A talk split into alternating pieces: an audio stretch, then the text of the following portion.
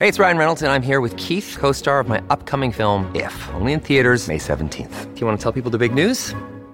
All right, I'll do it. Sign up now and you'll get unlimited for $15 a month in six months of Paramount Plus Essential Plan on us. Mintmobile.com slash switch. Upfront payment of $45 equivalent to $15 per month. Unlimited over 40 gigabytes per month. Face lower speeds. Videos at 480p. Active Mint customers by 531.24 get six months of Paramount Plus Essential Plan. Auto renews after six months. Offer ends May 31st, 2024. Separate Paramount Plus registration required. Terms and conditions apply if rated PG.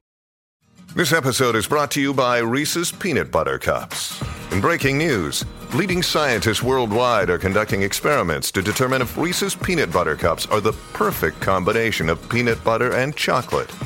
However, it appears the study was inconclusive, as the scientists couldn't help but eat all the Reese's. Because when you want something sweet, you can't do better than Reese's. Find Reese's now at a store near you.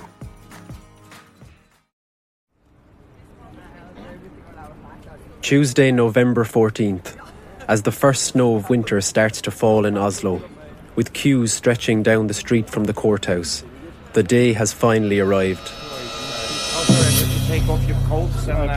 For me, what, what happens when I walk into a courtroom on the first day of a major case, you're usually preoccupied with all kinds of relatively minor issues, like is my tie straight? Uh, have I uh, got my laptop uh, properly charged? Got all your documents in the bag ready to go. Uh, laptop documents. We're, we're paperless. and that hopefully takes your mind off the reason why you should be scared out of your wits. Every case uh, creates its own atmosphere in the courtroom. It can compare at least to an exam. I guess I will have my heart in my hands. As we say in Spanish, con el corazón en la mano. It is a little bit like a play.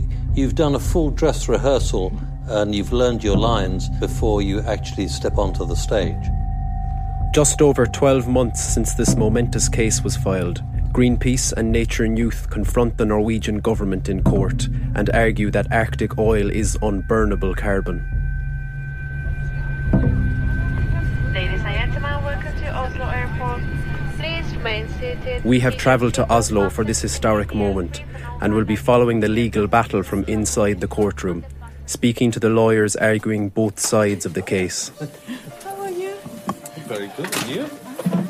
We are well prepared and we are ready to uh, start uh, this marathon law case.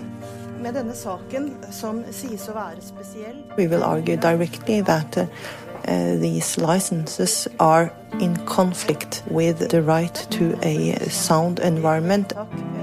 Som irreversibelt skader klimaet. Facing them from the other side of the court is the Attorney General of Norway. for norske domstoler. Uh, I'm defending the decision of the Norwegian government and the Norwegian parliament. This is the first time it's really up to the courts to define and interpret what is the legal meaning of this article. We regard this as uh, a kind of last chance to overcome the political authorities' inability to really address the serious situation. There has never been a decision on what Article 112 really means, and any judge having to decide that is going to have to be guided by principles of law that have perhaps never been applied in Norway before. As the judge enters, the courtroom rises. The future of the Arctic and our planet's climate hangs in the balance. Listen to the final episode of Unburnable from Thursday, November 30th.